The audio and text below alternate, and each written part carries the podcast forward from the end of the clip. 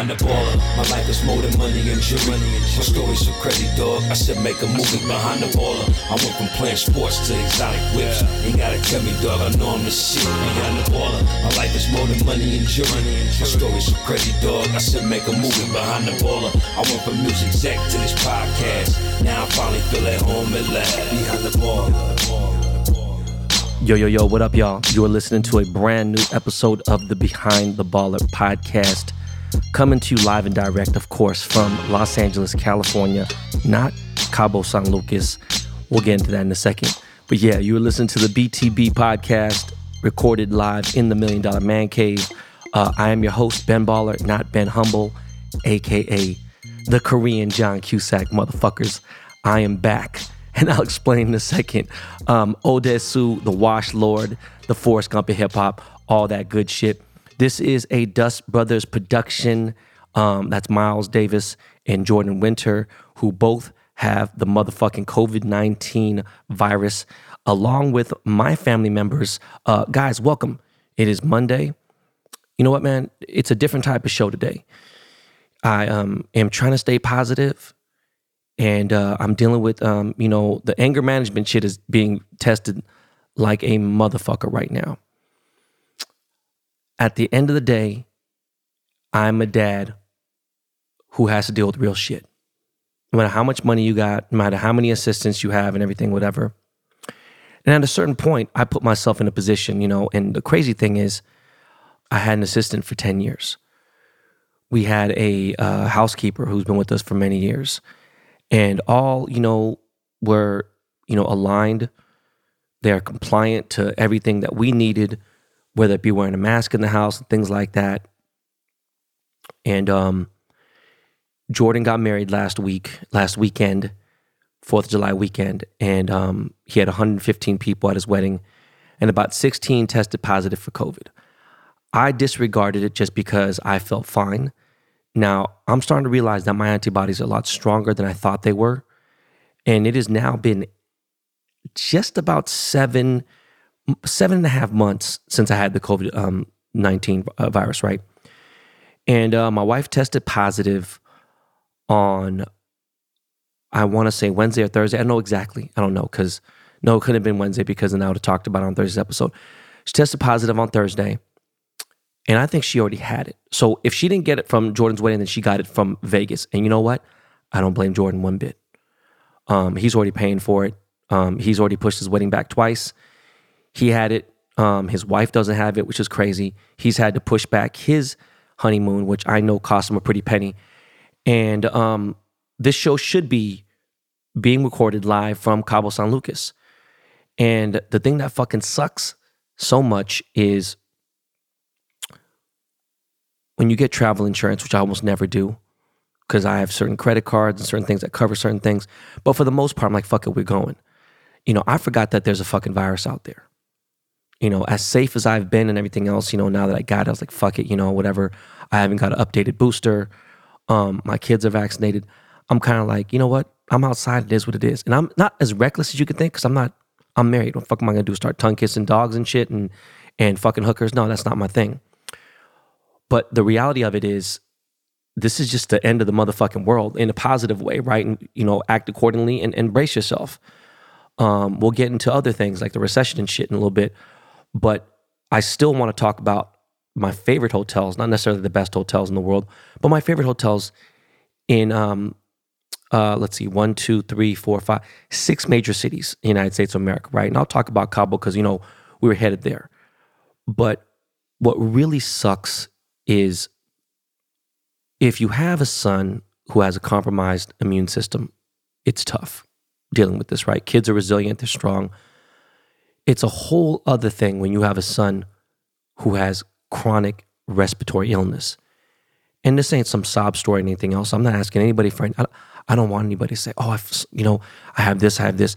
Usually, um, even with golf, but I want to say outside of golf, I don't really need too much advice. Um, not because I know everything, but because it's just one of those things. You know, I've done so much research out of boredom, out of you know planning my my future and things like that, and with anything I want to do. So, let's say, for instance, for golf, there's you know so much you can watch on YouTube before you start going crazy. If you have a coach and a coach is giving you great direction, you either got to trust it or say fuck it. Now, when you go to three or four different coaches, if they're, they're different parts of your career, that's fine. If you're learning the game for the first time, you should trust your coach because if you don't, you're going to start learning different things and start picking up different habits, and you're going to have different things. You're going to have three different instructions. You might have some basic shit. Yeah, hey, you know, make contact with the ball, and you know, this have the have the face of your club open. Uh, different thing. I'm talking about as far as like the mechanics of a swing could be a lot different, right? When it comes to health and things like that with my kids or preparation, shit like that, it's just nobody was prepared for this really, unless you're a doctor and you want to live in a bubble and live. And, and you know, at a certain point, it felt good, you know, taking the mask off after a while and, and being more laxed and you know, um, having, you know, a couple weeks ago we we're at what you know maybe 1,500 cases in a day in, in Los Angeles County. You know, we broke fucking 15,000 cases. It's starting to come back. This BA5 variant, I'm not even going to talk about that really so much, but it's wild that you can get it, recover, be cool, and then three weeks later get it again. So you can fuck around and have COVID fucking 15 times in a year, you know, and um, if you're being stupid. So I'm not in the business of telling grown men, grown adults, grown women what to do with their lives and how to live their lives, right? I, I can only say what I'm going to do. And am I going to wear a mask now? I, I, don't know. I haven't thought that far ahead yet. Um, with all this, I'm dealing with the day to day. And and the reason why I have some irritation in the energy of my voice is that my wife has it. She has very, very mild symptoms.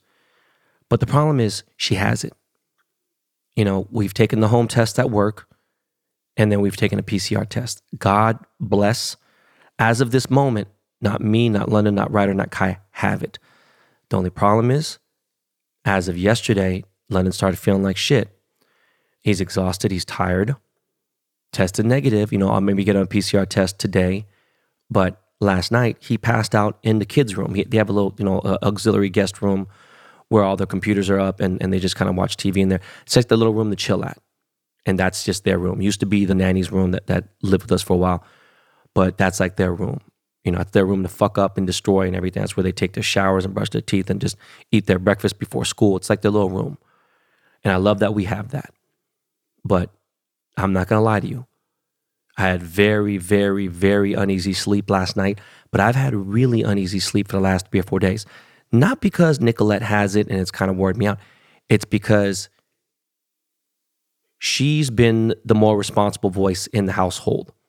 Now, there are some situations where um, if you go to Mexico now, as of very recently, you know, they weren't making you take a COVID test to get back into the country. Thing is, Cabo is a real nice place. You know, if you've been, you know, out of all the Mexican vacation places, even Cancun, wherever else, because it's been Cancun's been going around forever. Cabo's like the most elite, like you know, upscale type of a state and area you can go vacate at, Mexico wise. That still don't mean shit to me. At any given moment, they can enforce the rule and be like, all right, cool. Now the thing is, even though Nicolette doesn't have you know um, any symptoms, she's still testing positive. She, as of you know, the, whatever, we don't know when the you know the exact infection date was she still could be contagious. Now, the irresponsible thing would have been, fuck it, we're jumping on this fucking, you know, this plane. And uh, even though we're in first class, cool, wear a mask, she could still infect somebody. The thing is, if she infects somebody with a really, really bad, just the small chance, you know, um, she took the initiative like, yo, we got to cancel this trip. And because COVID 19 is considered an unforeseen uh, circumstance, it's not really like it, it's tricky with hotel shit. And I got on the phone um, I booked the hotel through Expedia just because it was it was Cabo and, and we weren't staying in my normal um, points place. And we're gonna discuss all that in a minute. I had to get there and talk to them. Say, you know what though, it's all good. We're coming. Just so you know, we're infected, COVID nineteen, the whole family. We're coming. A lot of my friends said, just say you're sick. Don't use the word COVID. I'm like, no, fuck that, because that didn't work. Um, thank God I was able to get nine thousand dollars back in airline credit for the plane tickets. We can fly anywhere we want to. But these fucking jackasses made me stay on the phone for an hour and a half. And what they made me do was rebook the hotel. Thank God for good credit. I had to put $26,000 on my credit card again and book a trip in August, which we're probably going to go around then anyway. And then they basically did a refund after I booked it then, which is the stupidest thing in the world because now it's free cancellations up until uh, four days before our trip. So I'm going to fuck around and cancel it today. But meanwhile, I have over $50,000 sitting in fucking pending charges or whatever else, or I have one that's charged and hasn't been refunded yet and everything. It's just stupid. So I can figure out when I really want to plan this trip and everything. So it's just fucked up, right? And that's not even the fucked up part. That's just the irritating part because I have the bread and it's fine. It's just more like a bothersome thing, right? Now, we plan to maybe go to San Diego this week, certain things, whatever. But Nicolette tested positive this morning again. So, you know, um, we don't want to go anywhere and just, we don't want to take a chance and fuck anyone else up. It ain't about us. The problem again is London doesn't feel good. So I'm thinking, damn, I really, really, really don't want to go back to those days of 2013, 14, 15, and 16, where we're spending days at a time at the hospital and every single month this is happening, right? And, and we're so close to getting a lot of shit fixed with London and Ryder um, with their allergies. But um, the thing is, Nicolette handles everything in the house. That is her job.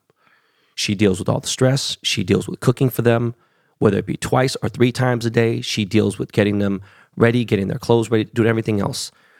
We didn't want some new housekeepers to come into the house while there's COVID in this house, right? Wearing a mask or anything else. We just didn't want to put that out there. So, you know, the house is in a certain amount, you know, mess. I don't keep the man cave fucked up. You know, it might get, there might be some dirty glass you know, some shit here and there. Might be some cups flying up, but for the most part, I keep it pretty clean, like a motherfucker, right? It's the kids that destroy shit. And, um, you know, I'm just in a situation now where I got kids that have been raised by my father in law. Um, when I say that, I mean like my father in law listens to this show, he's a very laid back dude. I don't think he's ever knocked Nicolette out, knocked Vince out. I don't think he's ever really even been. He's he's a he's a really chill guy. The mom, she's chill, but for the most part, she's a worry wart. She you know freaks out about certain things, and you know she might get mad and say certain things, but at the same time, they don't listen to her and whatever. And Vince, fucking one of the greatest, nicest guys I know. My wife, she's a good person, right? I'll say that. I'm not gonna say you know we get arguments about certain things. Me, on the other hand, I'm not going to be my father, but I'm going to enforce discipline in the house, you know? And um, if for some crazy thing, I'm just talking about something outlandish, wild, if my son were to get a bottle and crack it over Biggie's head or Lana's head and it killed them, I don't think even 24 hours could go by where my wife would still not be like comforting or whatever else. She's just not the disciplinary type. So discipline comes from me usually, right? But what's going on now is, you know, my daughter is used to sleeping with me and my wife. And um, she'll freak out. The crazy thing is, she's the bravest out of all of them. My son, Ryder, has these crazy dreams. I don't know if I've told you guys, some of you new listeners don't remember. Ryder has seen Q in broad daylight after his death. Ryder has seen kids who've passed away that were related to uh, my mother in law's friends. He's had a weird sixth sense. He's seen different things. And I think with that said, and because he goes to, you know, a Christian school, I think with church and everything else, I just think he's freaked out sometimes. And with that, he pretty much, again, doesn't see, don't want to sleep in London either. And the crazy part is, there's very little I ask of, of London because of the situations he's had. And I think it's even dealt with his social ability Ryder, we've tried to have him sleep with London, and he'll literally wake London up at three, four in the morning, hug him to death, or anything. Remember, Ryder is a fucking big kid. He ain't some little small little cupcake. He is a, he will. I'm 200 pounds, right? But by the way, I'm down. I'm like 191, 192 now. I lost 18 pounds legit um, with a lot that's going on. But I mean, he is a strong kid. So imagine now to a 60 pound kid, you know, your younger brother who's 20 something pounds heavier squeezing on you, waking you up. London you know, he needs his sleep, he needs his rest. Kids need 10 hours plus. And um, they should go to bed, you know, earlier. They don't, whatever. London's the one that usually has tough times in the morning. So Ryder has been fucking with London, fucking up his sleep. And it's summertime. The crazy thing is, summer's gone by so motherfucking fast. They go back to school next month, at the end of next month. So this shit's going by. We're trying to have fun. We're trying to do good things with these kids, right? So, you know, Cabo's been canceled. You know, the kids are, I got Kaya and Ryder sleeping with me for the last two or three days. London's not feeling good. So I'm separating him to, you know, whatever. And it's starting to drive me crazy, right? And some people say, oh, that's how our regular life is. My new housekeeper has a daughter with autism. And another one I know, um, my gardener has a grandson with uh, who's blind and stuff. And like, I get that part because they work hard jobs and things. Someone's there to, to pick up the slack, right? I'm not saying we don't have the needs or anything else. I'm saying we're very hands on. And there's certain things that our kids want to do, right? I have three or four friends who have at least three or four, you know, maids, nannies in the house and everything, whatever. And I, we do have a lot of employees that just work here at the house, but this is a different type of situation. So, with all that said, if we're in Cabo right now and everyone was good, there'd be nothing. We'd be at the beach right now. We'd be on some jet skis. We'd be on some ATVs. We'd be at fucking Mango Deck. We'd be at the office. We'd be chilling. We'd be in the pool. We'd be kicking it. I'd be drinking some motherfucking margaritas right now, like literally cooling. And that's just not the case. So, again, I don't blame Jordan. I don't blame anybody. We decided as adults to go to be somewhere without masks, whatever it may be. And it just, fucked up situation. My mother in law, she ain't gonna come over here. Like she don't need to. You know what I'm saying? Like even though she helps a lot, I don't want to fucking get her sick or anything. So it's like, you know, this is all wacky because I was with my wife the entire time at that wedding. I was in Vegas dapping a million people up. You know, COVID ran through my body for sure. Somehow, somehow it just didn't didn't stick to me. So, anyways, that's what's going on in this house right now in the Yang house, and it's uh it's fucked up it sucks. You know, London's not fucking feeling good. And again, I, you know, I'm a dad's got to deal with some real shit. So we're thinking about going somewhere, but yet, you know, things are all fucked up. It's so crazy. We're in a recession, but yet hotel rates have gone up four or five times. And some people are like, who gives a fuck? You got the money, go live. No, no, dog, no. That's not how things work, right? I, I seen this dude who has a really popular business page. He's like, yo, look, US currency is going to be pretty much any kind of fiat currency is about to be extinct. It's stupid. Go live your lives now. Don't save. Spend your money. This guy's dead fucking serious too. I'm like, you are an absolute fucking dipshit. You are a fucking moron. And I watched this this thing on the news, the local news, not not ABC, NBC, or, or CBS. It was local KTLA news, and they're speaking about why the recession is where it's at right now, and um, what you have saved after the savings with the average, you know, LA American, whatever, and it was at an all time high in April 2020. It was, I'm sorry, not all time I was very high. And just, you know, this past month, it's lower than it was in 2008 when we had the really bad recession. And they interviewed this girl and she said, you know what? We had three stimulus checks and, you know, I just, I didn't know if I was going to get out again. I was like, fuck this. I want to go to happy hour. I want to go here. I want to go to Miami. I want to go this. You know, I don't know. I, I've been stuck in the house. Now that sucks, you know, that society, you know, wants to live how, you know, you see on Instagram, but you got to be real with yourself, man. You know, if you're 27, if you're fucking 34, whatever. If you're 70, fuck it, go ahead. Go nuts. 65, go crazy. Right? You got a retirement plan, cool. You're still out here trying to grind? That just ain't smart. You know, oh, don't tell me what to do, blah, blah, whatever. And look, we're to see foreclosures.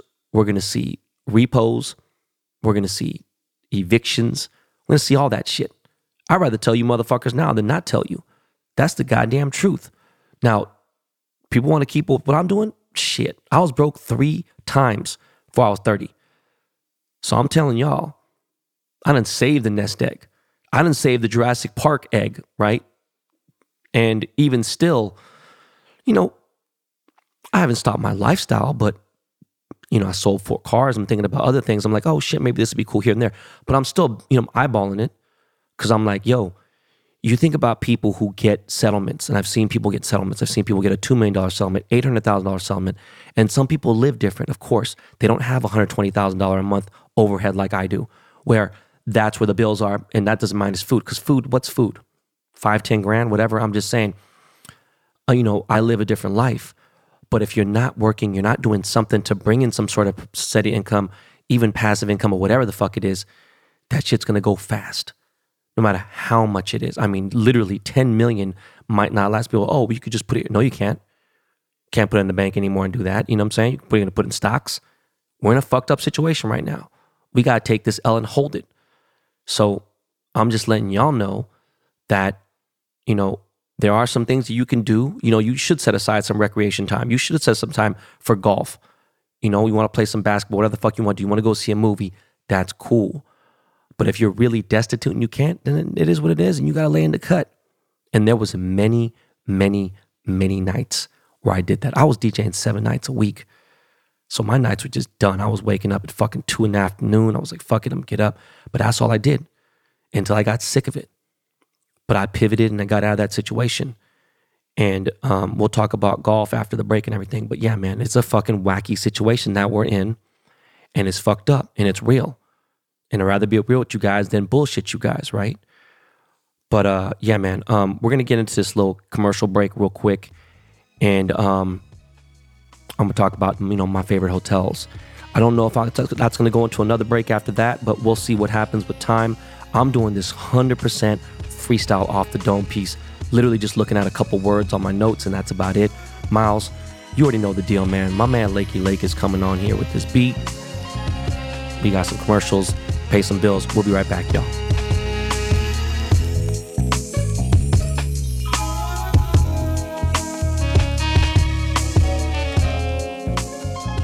For those of you who listen to Behind the Baller podcast and obviously follow my social media, you know how I get down with Truebill.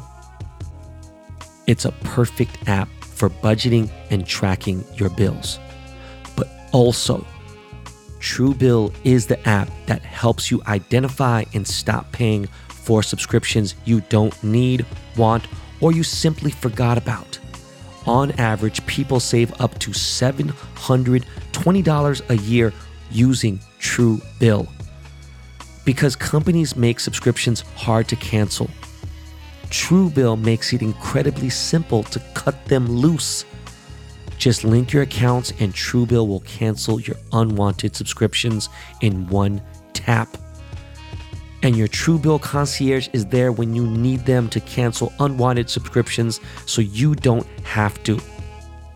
As I've told you before, I love Truebill. I use it every single day. With Truebill, you can put your savings on autopilot to save money without thinking about it. Truebill learns your habits and saves the right amount at the right time while helping you avoid overdraft fees. Truebill has over 2 million users, and you should be one too. Get an effortless breakdown of your finances to see where your money is going and how to improve.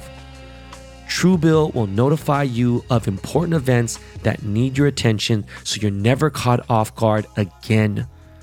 Sign up at truebill.com slash baller. Go right now to truebill.com slash baller. It could save you thousands of dollars a year like it does for me. Go to truebill.com slash baller.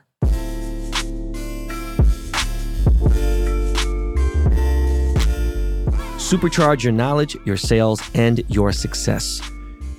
Shopify gives entrepreneurs the resources once reserved for big business, so upstarts, startups, and established businesses alike can sell everywhere.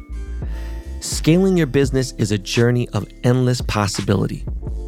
I love how Shopify has the tools and resources that make it easy for any business to succeed from down the street to around the globe reach customers online and across social networks with an ever growing suite of channel integrations and apps, including Facebook, Instagram, TikTok, Pinterest, and more. Synchronize your online and in person sales. Gain insights as you grow with detailed reporting of conversion rates, profit margins, and beyond. More than a store, Shopify grows with you. This is possibility powered by Shopify. Go to shopify.com slash baller, all lowercase, for a free 14-day trial and get full access to Shopify's entire suite of features. Grow your business with Shopify today. Go to shopify.com slash baller right now. Shopify.com slash baller. Yo, yo, what up, y'all? It's your boy, Korean John Cusack. I'm going to talk about that in a little bit because me and John had a conversation.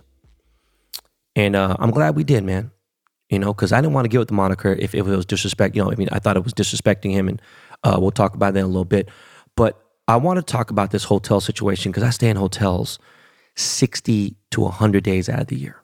It's a lot of fucking nights in a hotel, right? And, um, you know, I see people only flying with only fly with Star Alliance and blah blah. And I learned this from bloggers. My friend Rumi Neely, who um the fuck is Rumi's last name now? I forgot. Rumi Dowson. But yeah, she's Rumi Neely on, on Instagram. She was a really big fashion blogger for a while. And um she flew a lot because of uh jobs, because you know, she was getting flown out by companies and brands.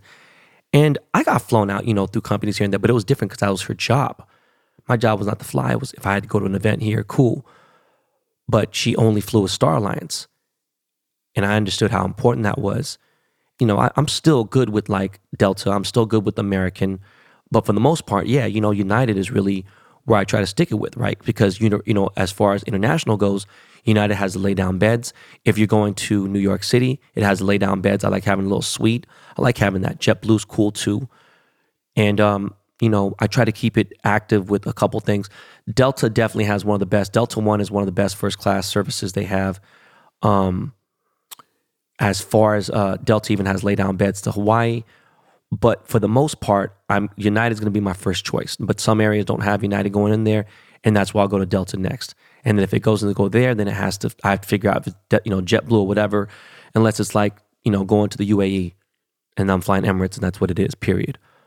But it, overall, United is like where I go, and I start realizing all these points accumulated, right? And I get two, three million points, and um, that was where the Chase Sapphire Reserve came in and I started building points on that because I was using all my business shit on there. And I was doing it with the Amex Black and prior to that, the Platinum, but it wasn't the same. The Chase Sapphire Reserve was just much, much better. I was able to transfer points to my hotel partner and to my airline partner. In fact, it would let me transfer to a few different places. So I kind of kept them there and they stayed there. If I need to transfer them, they transfer within seconds, at the longest one minute.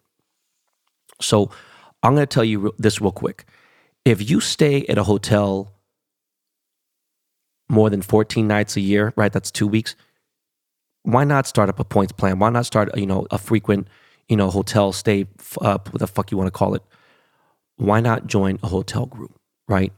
Now, there's the Marriott, which owns the W, and I think they have the Intercontinental. They have a couple other places. I think they might have the Ritz or something, right? And then there's the Hyatt. And from what I've what I've come across with a lot of people, you know, there's a Hilton group as well. They own the Conrad. So it's like, you know, I think about, all right, I only stay in five star hotels. That's pretty much where I like to stay. And then 10 years ago, no shit, 12 years ago, I met Floyd Mayweather. And I realized that Floyd likes to stay in four and a half star hotels. And he loves to flourish at a four, four and a half star. Floyd loves the JW Marriott. Floyd loves the Grand Hyatt.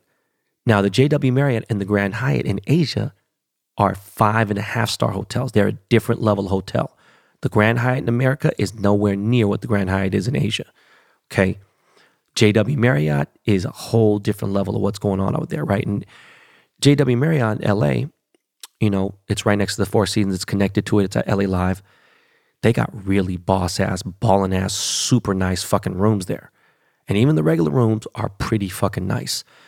So when you start building your points with these places, you pretty much, you know, you get 30 nights and you get to one level. You stay 60 nights, you get to a pretty top tier level.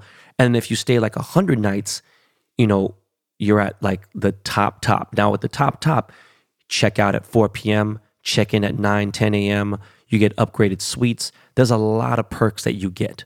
Okay. I suggest you go with the Hyatt brand just because the Hyatt has Hyatt House um, that has the um, Hyatt Centric. It has the regular Hyatt Regency, has the Grand Hyatt. And then again, if you are so lucky to come to a city that has a Park Hyatt, which would be New York, Chicago, DC, all through China, all through Korea, Japan and stuff, and you get to the, you get to the Park Hyatt, you go to the fucking Park Hyatt in New York, and it, it ain't fucking around. So, you know, that's what that's what I would suggest if I were you. You know, I have uh, several different plans, but uh, let's start with LA. And again, I don't have notes. I should have wrote these down, but I've been so fucked up lately that I just wanted to kind of freestyle this off the dome piece. Right? LA is a big place. I am going to tell you this right now. I am not an Airbnb dude. People say that Airbnb, and if you could find, you want to spend time and find an Airbnb, cool. There's actually way more regulations. There's way more liabilities. There's way more shit that you got to deal with in Airbnb. And I love room service. I like having, if I need to get, if you know, if I decided to fuck, I took a shit in the bed, I don't know what the fuck.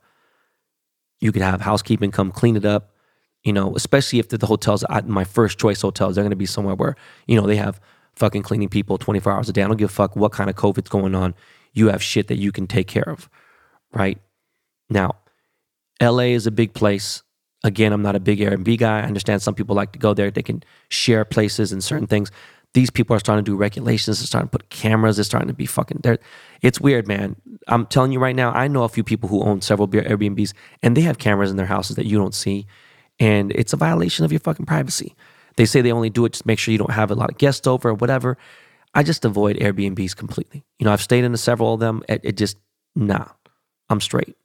Sometimes it's cool with, you know, with the big group. It's, nah, we just did it in fucking Miami. And I'm to be honest with you, for the price that we paid for that spot, I wish we all got fucking hotel suites and just ruined up. It was cool, but I'm, nah, I'm good. Um, so let's start with the lower tier. I'm not to talk about two star hotels. I'm not to talk about one star hotels. I'm barely to talk about anything, even a three star hotel. But if you're in LA and you're on a semi budget, I would suggest you stay at the standard. Whether you stay at the standard downtown or you stay in the standard West Hollywood, at certain points, you're going to be able to get a room for $100 a night. Now, if you're listening to this and you have a problem spending $100 a night, you are listening to the wrong podcast. You might be listening to other things, or, you know, you can use this as aspirational, but I'm gonna keep it 100 with you, man. If you ain't staying anywhere a long time, man, 100 bucks really ain't shit to stay at a hotel. Now the standard rooms are gonna be tiny, but you're gonna have all the newest shit. It's gonna be very basic, you know, no frills, but somewhat modern. And at the same time, it's gonna be a okay spot. One in downtown is kind of almost in the mix. Um, you'll be near the jewelry district. You'll be near, somewhat near Staples Center. If you needed to walk, you could. It's five, six blocks, not a big deal. Um, if you're in West Hollywood, you're going to be next to everything next to food, next to the Beverly Center, next to fucking shopping. You're to be on the Sunset Strip. You're good. So that would be my choice if you're somewhat on a budget. Now, if you're kind of just like, okay, you know, maybe I'm on a budget. I'm, you know, just, but I don't want to spend a lot, but I want to be, you know, somewhere, you know, central. All right, well, cool then.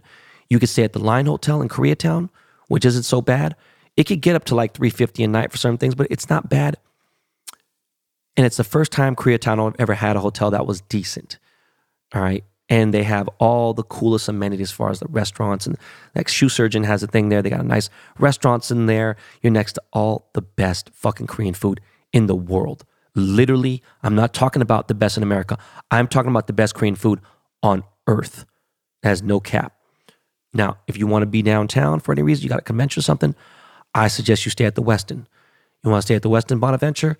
I've already told you guys one of my favorite restaurants in all of LA is on the top floor. It's got the rotating bar. It is very low key there. You are not going to see shit, but aesthetically, it is one of my favorite architectural places ever since I was a kid. I still fuck with the Bonaventure.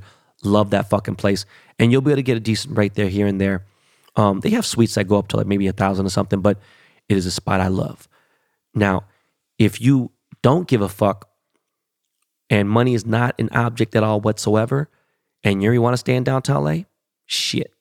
If I were you, I'd stay at the Four Seasons. It wouldn't be fucking anywhere else but that. JW Marriott would be a close second. And if you want to be on some artsy cool shit, stay at the Ace Hotel and you're good. You're downtown, you're chilling. Now, if you're a member of Soho House, some of these places have boarding, but not all of them do. Okay. Now, if you're on your mid level shit and you're on some like, I want to be bougie, but I want to have fun, I want to be chill and whatever, Yo, the W Hotel in Hollywood is lit. Great place, great atmosphere, great ambiance, great pool, great views, great all that shit. That's cool. W in Westwood, also real cool. You're good, right? Going to the upper echelon of shit. If you are in WeHo, Beverly Hills area, then at that point, nothing is fucking with the Edition. Period. Point blank. Ain't nothing at all whatsoever. For the longest time, there were only two really nice hotels in the Beverly Hills area. That was the Beverly Hills Hotel and that was the Hotel Bel Air. Both those places are Dorchester owned um, spots.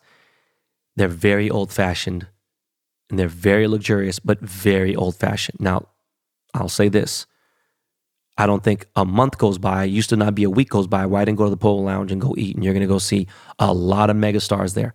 I had lunch with my old boss, Brian Turner from CEO of Priority Records. While I was in there, my boy Brandon Williams, one of the biggest real estate agents in the world, he's done $2 billion in real estate in the last year in the fucking pandemic. Um, Jeffrey Katzenberg's in there, Tom Hanks is in there. Like, next level boss motherfuckers are in there in the Polo Lounge.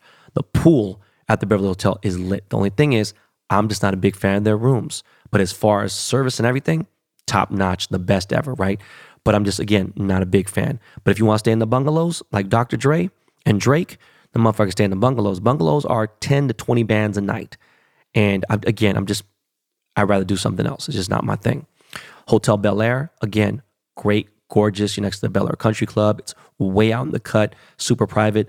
But again, older boomers, um, yes, luxurious, but it's just like, nah, it's just not my thing.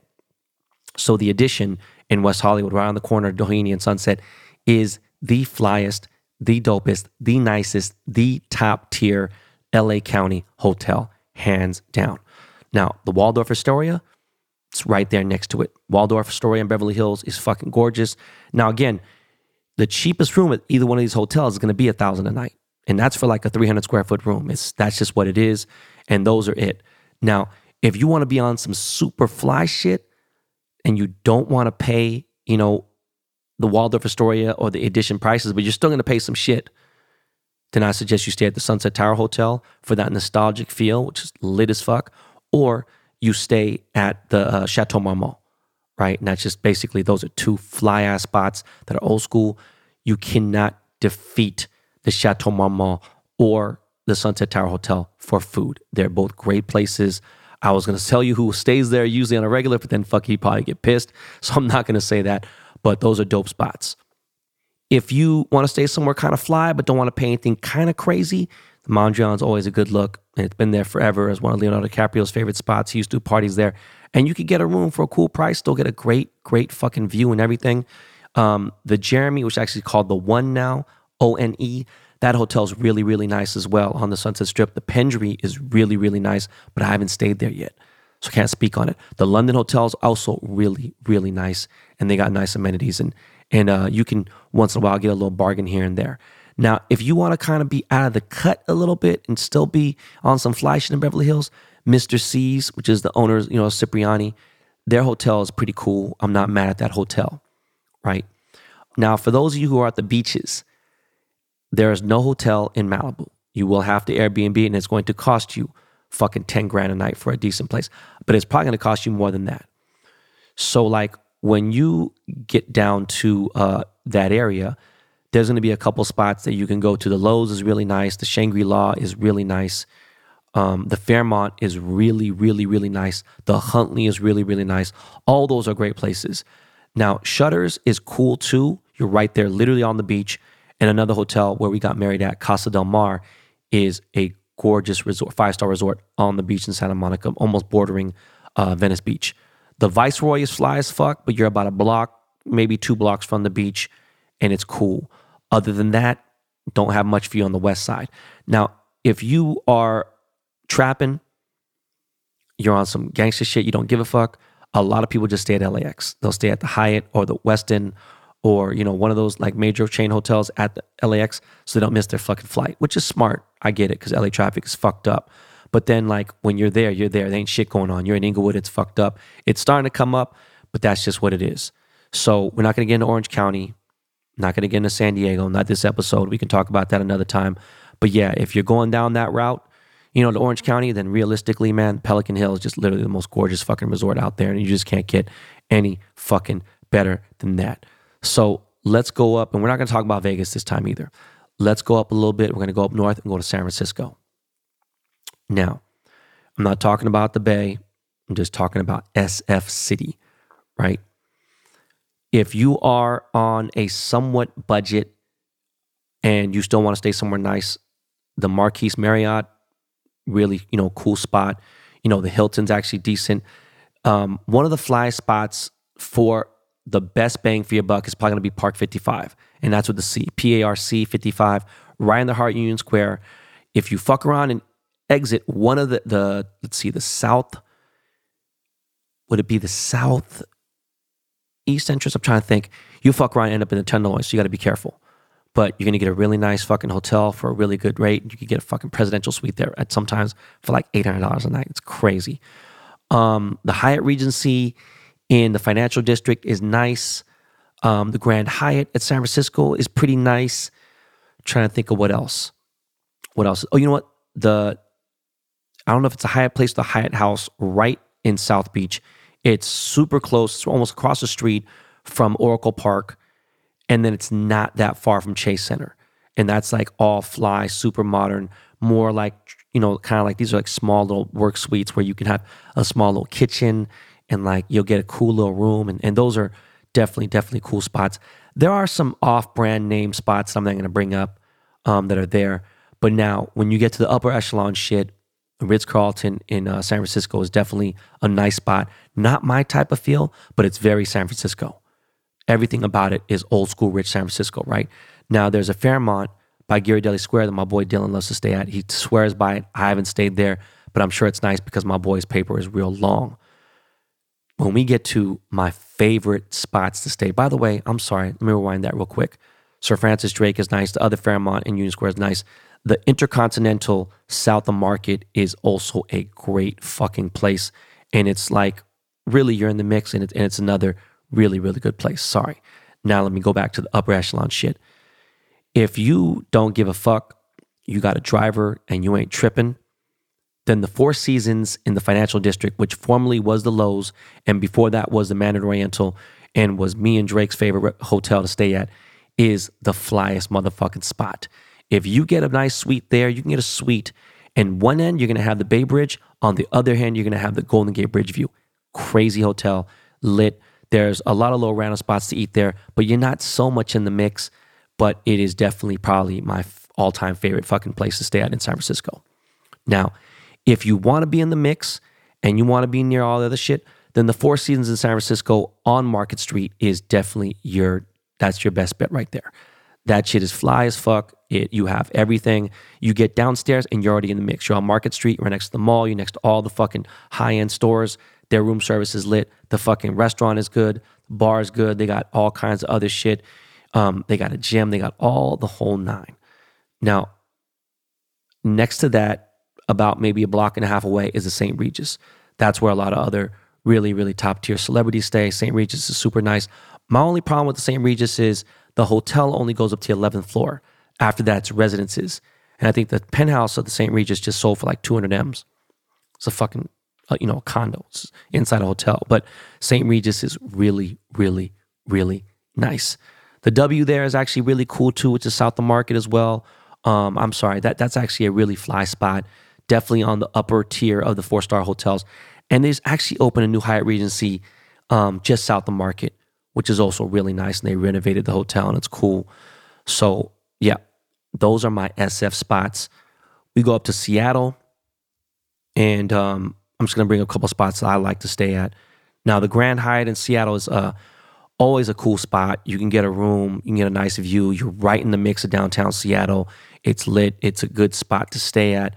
A lot of the teams that come into town to play NFL wise or even baseball, they usually stay there, and that's where they usually stay. They pretty much it's between three hotels right there, and they're almost aligned in a row. And it's a Grand Hyatt, the Hyatt Eight, and the Hyatt Regency. The Hyatt Regency is the newest and is the most renovated and is all brand new. And to be honest with you, if you want to get a fucking really, really, really, really nice suite in Seattle, and not have to pay Four Seasons or fucking Ritz Carlton prices, then that's definitely the place you want to get one at. Okay. Um, back in the day, I used to stay at this spot called the Hotel 1000. I haven't been there in so long. There's actually a lot of nice hotels downtown. There's the Marriott, there's all this other shit. There's the Kimpton, there's here and there. The Fairmont is cool. It's just really old school. But the Four Seasons in Seattle has to be the absolute nicest hotel. It is there at the Pike. It is in the mix. You're next to everything. It is a really, really nice spot. Again, it's probably the only fucking place that Drake would stay in Seattle. That's where he has stayed, right? Um, in Bellevue, I really don't got too much for you. I don't really do a lot out there as far as, but I know that the Seahawks stay at the Hyatt Regency in Bellevue. And that's basically where they, they lock it in, but you can't get onto their floors because they lock the floors down. But um, yeah, man, that's Seattle in a quick wrap right there. Um, by the way, I need to go back to LA real quick, and I'm so sorry. I couldn't fucking believe I didn't bring up the Peninsula. Peninsula is up there in that top uh, with the um, Bel Air Hotel and Beverly Hills Hotel. Also, the Four Seasons is really nice, but these aren't hotels I fuck with, to be honest with you. That's why I didn't bring up from my personal taste. But when you get to Chicago, I hate to say this, it just it just hurts, you know, it pains me to say this, but in Chicago, I got to give it up to Dick Stain the Trump Hotel in Chicago is definitely it has to be the it's, if it's not the number one, it's it's gonna be no matter what and anyone's fucking no matter what anyone says, it's gonna be the top three hotel building in fucking all of Chicago. Period. Right? Derrick Rose used to live in there. It is fucking fly as a motherfucker. Park Hyatt in Chicago is one of my all-time favorites. Um, the Excelsior, I forgot what it's called now. Fuck, what is Excelsior called now? But yo, the peninsula in Chicago is super lit. Uh, Saks is super dope. I don't know what, what it's called now. The W in, in uh, Chicago is pretty cool. And then on the lower tier levels, man, you know, the Hyatt Centric, it's definitely a dope spot if you want to be in the mix still and not pay crazy and be right next to Michigan Ave. Is super fly. Um, what the fuck am I missing there? Four Seasons obviously is cool. The Conrad is really, really nice there. Conrad in DC is fucking crazy. We're not gonna talk about DC right now. But yeah, that's that's basically my shit for Chicago. New York City. New York City is an interesting place. You're gonna have to pay the highest prices for a hotel and literally stay in a 250 square foot room. Back in the day, like in the 90s when I lived in, in New York, when I was trying to look at places out there, um, the Paramount was like the flyest spot, but you know, you didn't have to pay an arm and a leg and you still got a pretty cool rate. But now, New York is a trip, man. There's just so many fucking places. You could stay in a fucking Doubletree in New York and be right in Midtown, and it's gonna be fucking expensive. You know, um, as far as all the top tier hotels, shit, you know, obviously there's the Carlyle, there's the fucking Conrad, there's fucking um, Park Hyatt, which is literally one of the nicest hotels there. The Peninsula is super nice. Four Seasons is super nice there. What the, the Soho is nice. I'm sorry. What the fuck was the Trump Hotel turned into? I forgot what the fuck. By the way, the Times Square edition is super, super, super fucking nice. The Langham, that was rest in peace, Q World Star's favorite, favorite spot. I used to stay there quite a bit. Right there, Midtown by the Empire State Building. The Langham is still one of my favorites. Dope ass spot. What else is there, man? I already said the Four Seasons, even though there's several of them there. You know what? If you're on some budget shit, but you want to stay somewhere fly, I would definitely say the Sofitel, which is right again, Midtown. You know, it's super nice. Intercontinental is also good. Um, the Baccarat Hotel is definitely one of the nicest. Uh, the Le Méridien is a dope spot where you can kind of stay and get a deal. Um, any of the Westins, any of the Hyatts, you're going to be good. There's a Hyatt right in Times Square where I stayed at one time, and they had a crazy penthouse, stupid fucking view, like ridiculous, ridiculous view. Um, oh, Jesus Christ, I'm tripping. My favorite hotel in all of motherfucking New York City is the Mandarin Oriental, and there's nothing fucking with it. I don't give a fuck what anyone says about the Carlyle or anything else the Mandarin Oriental is top tier. There's not a, to me, that is the all time as far as I mean, I know people love the Mercer downtown, but I'm just not really a Soho dude. I don't mind going down there, but I like to be in the mix. And the, the fucking Mandarin Oriental, yo, when Nick Diamond was writing me fucking seven figure checks and we're doing these crazy collabs and Nick was crushing it, spending 30 bands a night every night. Yo, he got a penthouse suite that was like fucking 4,000 square, maybe 5,000 square feet in the Mandarin Oriental. It was 27 bands a night and we stayed there for a week and that motherfucker was so fresh. That was like some whole different, nothing in Dubai was fucking with this. Nothing even in Tokyo at the Park Hyatt in Tokyo was fucking with this. It was literally the flyest fucking spot I have ever fucking been to. Like it was just literally, it was insane. Like that shit is just wow. Like fucking wow. The Mandarin Oriental in New York City is definitely probably my favorite hotel in the United States of America, if not the world. It is just incredible. Of course, the Ritz Carlton's nice right there by, you know, Central Park as well. Um, the Bowery Hotel is more on that old school fly shit like the Chateau Marmont. But you, again, you're in the Bowery, so you're like, you know, you're in that area. Um, the Andaz is real nice, uh, right on Fifth Ave. There's so many nice hotels in New York City that aren't really big. There's a lot of really small boutique hotels like the Bentley, there's other spots. They may be considered a three and a half star hotel, but they're really nice hotels. The Pearl is nice. Howard 11. Fuck, man. The Pierre is really nice. trying to think of what else, man. Oh yeah, the Arlo's really nice.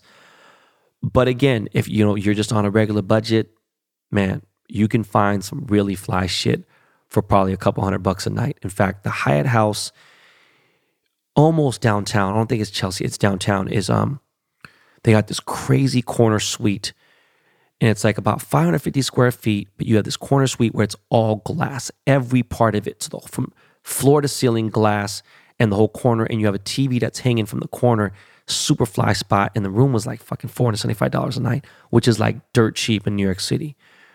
But um, that was definitely dope. You know what? One of my favorite hotels too is the Standard, um, the Highline Hotel in New York. There was a movie called Shame with uh, Michael Fassbender. It's about this dude who has a fucking crazy sex addiction. He's crazy. He's addicted to sex, and he's just a fucking freak. And um, he's staying in this ill ass room, crazy room, looking over the fucking Hudson River. It's just gorgeous, right there in the fucking uh, not the Gaslamp district. Why the fuck am I? Jesus Christ, meatpacking district. Sorry, in the meatpacking district. That is one of my favorite suites. And the standard there is definitely a lot nicer, but that room is definitely a lot more money. But that room was my shit. That was my shit for a while there. Um, again, there's just so many fucking places to stay at in New York City. You just gotta read reviews, man. If you're staying at some place that has 4.3 stars or better, I ain't talking about what the, the class of the hotel is, you're gonna find a lot of cool shit. You know, there's just so fucking many hotels in New York City. Um, definitely not doing no fucking Airbnb in New York City. That's for goddamn sure. And New York, that's just the way it is, you know. As far as Brooklyn, I'm not really sure, you know, that's not really my thing. There is actually a couple cool spots out there. But again, once you get dedicated to a hotel brand, whether it be IHG like Intercontinental, whether it be Marriott Group, whether it be the W, whatever, um, the Hyatts and stuff, you're gonna start really fucking with those places instead of fucking with you know um, these boutique spots. But again, you can find a really cool deal at some of these other smaller spots, and um, some of these places do you know uh, better deals, better rates if you're staying there longer. But yeah, man, um, this was kind of like a quick bridged version, and I'll get more into details shit later. I just wanted to break that down because you know this week is just this last three days has been fucking hell. And people, are, oh, it's fucking no, it, it is because I don't want to smack the fuck out of my kids right? That just ain't my thing. You know what I'm saying? But like, oh, by the way, I know we, I want to talk about Cabo real quick. Um, I love the Thompson.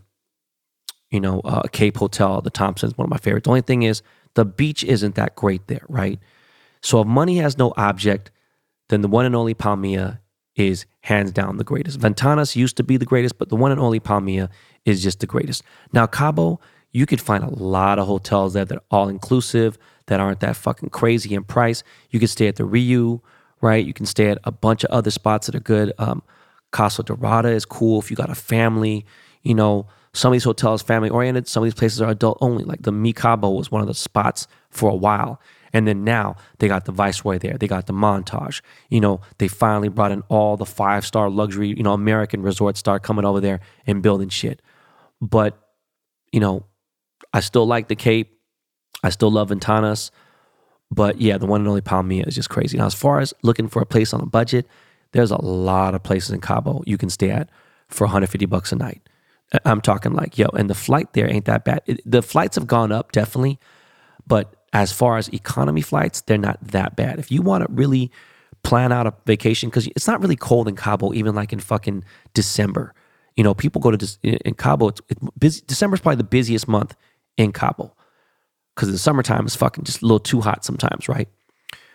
But that's one of the beautiful things about Cabo. If you don't want to fucking spend resort money and whatever it may be, they have all inclusive plans at the Riu and other places at the fucking Hyatts, at the Westins, at the fucking um, they have these like the Hyatt Ziva where everything is paid for. You can eat whatever the fuck you want. You want to have fucking 30 Cokes? Have 30 Cokes. Everything is all those sodas are fucking free. It's when you start drinking. So if you're a family and your kids got no allergies, they don't give a fuck, they got food, they got restaurants everywhere you could go eat and you'll be chilling. You'll be good. Now, a couple times I was like, man, fuck this shit. Let's go to fucking, let's go downtown and just go eat at the motherfucking taco stands. And I'm talking about a taco stand, I'm talking about literally like a lady, you know what I'm saying, with a cart who just cooking right there. And you get to fuck around and have five tacos for fucking $3. Like, I know the prices have probably changed but since then, but, you know, downtown has also changed a lot as far as the marina goes in Cabo. But, um, pretty much, man, guys, I just wanted to give you guys the, my hotel favorites um, I'll get a little more in depth. Probably going to Miami next time, going to Vegas. We'll talk about Orange County and San Diego. We'll talk about DC. We might even fuck around, talk about what other metropolitan areas are there that I missed. Talk about Houston, talk about anything else. I'll bring somebody on and we'll talk about that shit. But I'm starting to get dry mouth right now. So um, we are going to take a quick break and get right back into it.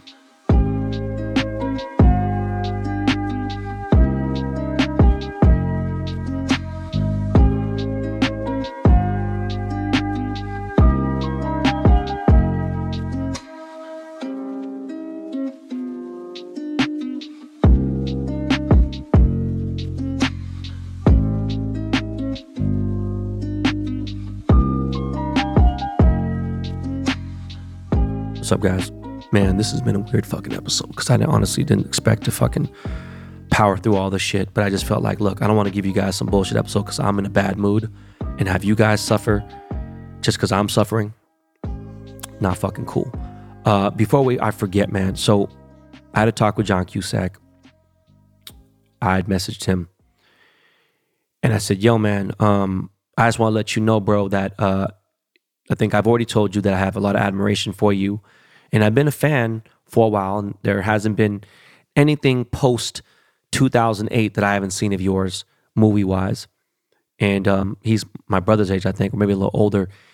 And uh, I just respected him, you know what I'm saying? So I said, I hope I never said anything to offend you. Hope I never offended you because that's not ever, was that ever an intention of mine? And um, I, you know, I was like, yo, man, I voted for Bernie Sanders, which he's like a big advocate for. I was like, I fucking hate Donald Trump. I, I don't really know what else, right? I mean, I, I, think he hates Elon Musk to the moon. And, you know, it is what it is. But, you know, I don't hate Elon. I don't love Elon. You know, it's kind of like, all right, cool. And, you know, for what it is, people are like, oh, Tesla's a rip. Everyone says these things. And again, they don't realize where our dollar is right now. So for the most part, yes, you getting a Tesla. All right, guess what? It's not going to be as nice as an S580. So you could go pick up an S580 for $120,000 and it's going to be less than a Model S. Guess what though? What you're not going to have, you're not going to have full self driving. You're not going to have a car that goes fucking faster than a Lamborghini or Ferrari or McLaren, right? You're not gonna be able to fucking have your car summoned to you. There's a bunch of different things you're not gonna be able to do with a Mercedes. But I get it, luxury wise, yes, the interior feels a little cheap. Going back to fucking, we're, we're straying away from the subject at hand. John Cusack says, "Hey man, I don't know what I did. Uh, am I did I say something to you? Um, I'm you know I'm sorry if I did. Uh, is everything okay?" And I was like, "No, no, no, no, no, no. Hold on, wait a minute. Uh, you unfollowed me." so I get this three one two phone number sent to me, to my shock.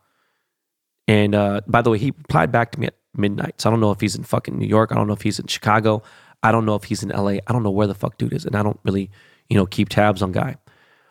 but I would assume John Cusack has to be worth, even with just the safe, basic, normal shit, it's got to be up there in 50 million territory. You know, he's just done too many major movies and he's been consistently acting since he was, you know, since the 80s. And um, so I'm like, all right, this is awkward. It's uh 8 a.m. and and um, you know, I'm dealing with my wife having COVID and everything else. And I said, you know, I'll text him. I text him. So, yo, it's Ben Baller. Um, no, man. Uh, yeah, no, you just unfollowed me. And so I just thought maybe I said something wrong because, you know, I use that moniker, the Korean John Cusack. I see some typing, you know, going on. Thank God he has an iPhone. And then I get a call. And um, he was like, you know what, man? Nothing personal. I unfollow and follow people all the time to get different views, to see different objectives and everything else. Um, he did pick up on following me through a couple tweets that I had sent out, and then also had checked me out. He went to go see my Instagram. My Instagram was banned at the time. I didn't have an IG at the time. Then he saw it, saw I'm a family man and everything else, respected that. But he did come across the moniker, the Korean John Cusack. He's like, I'm not even tripping on that at all whatsoever. It is what it is. Please don't take it personal. But I respect the fact that you had you know, the nuts to call me because you seem like, you know, uh, a person that wouldn't be doing that. And I guess from whatever I've tweeted, because I don't really tweet too much about anything but golf and the podcast and random bullshit about who knows what. But, you know, he's a big fan of baseball. It's probably, you know, that. And obviously, he's a huge lover of Chicago sports. Um, mostly, you know, the Bulls, obviously, that era. And um, he's a big Cubs fan, but he's also a White Sox fan, which is kind of weird. I'm not going to get into that. But once he made it clear that we're squashed, I'm good to use it, Korean John Cusack. So we're back at it again. I will not abuse it. And I'm fucking with you, John. And thank you very much. uh, I should have started the episode off with this, but rest in peace to James Caan. Truly one of the greatest actors of our time, of my time at least. Um, truly one of the greatest actors ever. Sorry. Let me say that. His son Scott Caan is a famous actor. He was in a rap group signed to Soul Assassins and Cypress Hill and all them in their heyday, called the Whooliganz with Alchemist. Him and Alan were best friends growing up. And uh, yeah, he's Scott Caan's son, but he, I mean, J- James Caan's son, but he was, you know, Scott's a good dude. I've been friends with Scott for fucking ever, for 30 years. I've known Scott for longer than that, maybe. And so rest in peace to James. And, and you're a true motherfucking G. And you, man, everything you did was fucking amazing. Um, condolences to his family. And uh, yeah, man, rest in peace also to Paulie Walnuts. This one fucked me up because uh, Tony Sirico, I'm sorry, um, you know, from Sopranos and fucking all kinds of Goodfellas, you name it. You know, they had said that he was living in an old folks' home and it's fucked up. I don't know if he died of COVID. They said he was in bad health, but you know, fucked up.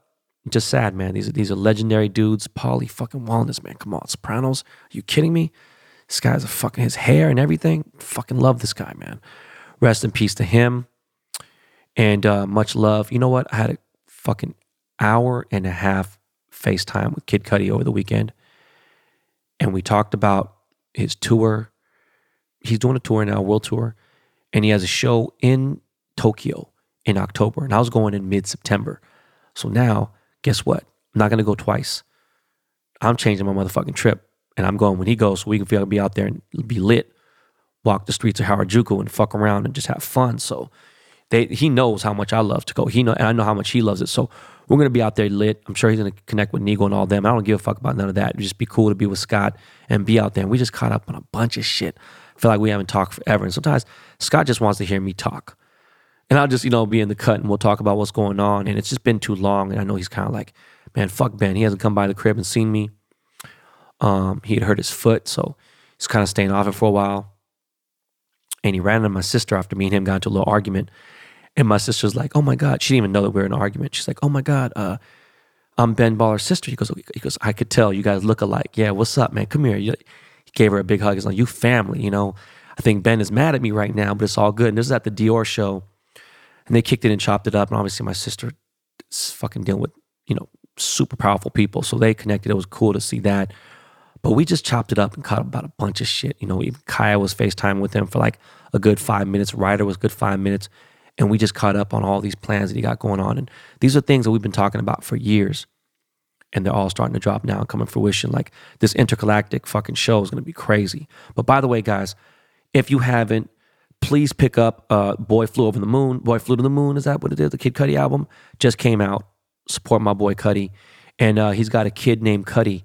Think that's dropping really, really soon. So make sure you guys support my dude who uh, blessed us for episode 200. And fuck, we are really close to episode 300 and I don't have a fucking special guest, man.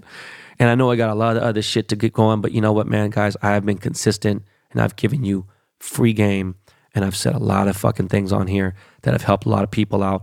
I just had some lady, some girl tweet me the other day, man, keep doing God's work. And she was like, yo, my, my boyfriend got me flowers just because, because you said that. And you always get smart dudes in the comments like, yo, man, that's rookie shit, man. You should get your fucking girl flowers all the time. I'm like, don't, dog. I bought my wife a fucking quarter million dollar car every fucking year. What the fuck is you talking about? Like, exactly. Okay, don't tell me about other shit. I mean, there's a lot of things that I do. It's just that you forget sometimes the simple things are definitely the ones that win. Not that my wife don't like the nice things. I'm just saying simple things definitely, you know, they keep a lot of shit going. But I'm glad that someone from the BTB Army, hey, got his girl flowers for that and credited me for it. That was pretty cool. I had a great spaces the other night. We really got into some shit. We talked about a bunch of crazy shit. And I had a couple people on that we got to talk to, and that was dope. Um, from fucking just everything, from hotels to Bitcoin to all kinds of random ass shit and stories and stuff and politics and Republicans and Democrats and what's wrong with LA and all that. But guys, I hope you have a great Monday. I hope you have a better Monday than me. I don't know if I'm going to get out of this house. Um, I want to. I also don't feel like I should spend $10,000 to get out of here. There's a lot of other things. We've just done so many things that are within a seven hour drive. And right now, the RV is down. Otherwise, we'll be in the Town Explorer going somewhere. And that'd be the funnest thing. We just go where the fuck we want to. But um, I have, uh, man, I want to think about it right now. I have a couple thousand dollar repair issue on the RV that I got to take care of. And I just got a lot of shit to take care of. But one thing I am going to do is play golf over the weekend, went to Woodland Hills Country Club, shot a 91, you cocksuckers. And um, really excited, man. It felt great to almost catch 80, you know, in the 80s and think I could have. Good course, a lot of fun. Um, par threes were real nice, man. One was like 130, one was like 160. It was it was a few of them. Um, but my man Snappy Gilmore is coming in town this week. I, can't wait to see this dude play. He's just he's new to the game too. And my boy, Seahawks favorite DK Metcalf hit me up. He's like, "Yo, bro, when's the next time you playing?" Like, come on, man, have me come out. Let's, you know, I don't play good, but you know, I'm down to hit some balls and fuck around. What's up? And uh, he can use my clubs. I ain't really tripping. But yeah, more golf this week for sure. I was scared I was going to take seven days off, and now I don't have to. I'm actually about to go play some golf right now. And yeah, man, that's it, guys. I gave you guys a solid hour, if not more than that. Gave you guys some help on some hotels. If you can't afford to stay at those places, man, look, work harder. I know it's a tough time right now, but yo, these places ain't going out of business. I mean, whatever. There's, you know, they're gonna. I mean, most of them won't. The big corporation ones, but we're, you know, we're headed for a lot of change. So we'll see what happens. Um, I get a lot of requests for cameos, and I didn't want to do them. And super followers have been getting a lot of perks. You know, I, you know, mostly open that line of communication with you guys and stuff, and and things like that. And I follow you back, and you know, um, I decided to open the cameo back up, and I lowered my rate by a fifth. I did it high because I don't want anybody. I don't want to do shout outs. If you're a corporation, you want to shout out a business, it's still going to be a G. Period. I don't give a fuck if Tyrese charges whatever. I'm not doing a business because I have an agent. That's why I do these big deals. But as far as a personal shout out, I dropped it, you know, to less than a quarter of a You know what I'm saying? So it's, it's really not a big deal. And you want to shout out, go to Cameo and book me there. I do feel bad for the dozen people that I didn't do the cameos for that paid for them. I don't know what happened. Cameo, real fucking invasive ass app. But um, that's the best way to do it, man. Anyways, guys, I am practicing for this Wash Lord Invitational. I will have the title sponsor announced soon. We've been working on just the contract shit with them. Other than that, we have them locked in, and it's crazy because we're set at 144 players. We don't have a single spot left. Now, the only way we get spots left is if the major title sponsor and the core sponsor don't use their team 16. And if they don't, then I'll figure that out and we'll figure that out. And, you know, meanwhile, you can hit Popeye Vasquez on Instagram. That's my dude. But that's it, guys. Have a great week, man. Make it a great week. Make it a great day. Power through this shit. COVID is out there, ready to get your asses. You know, don't fuck around. Don't be irresponsible. And um, yo, guys, this is not your practice life. If there couldn't be a better time to say that, man, this is not your practice life. Tell a motherfucking friend to tell a friend about this podcast. All right, guys. BTB Army, I love you. My man Lakey Lake is going to take us out of here. All right, y'all. Peace.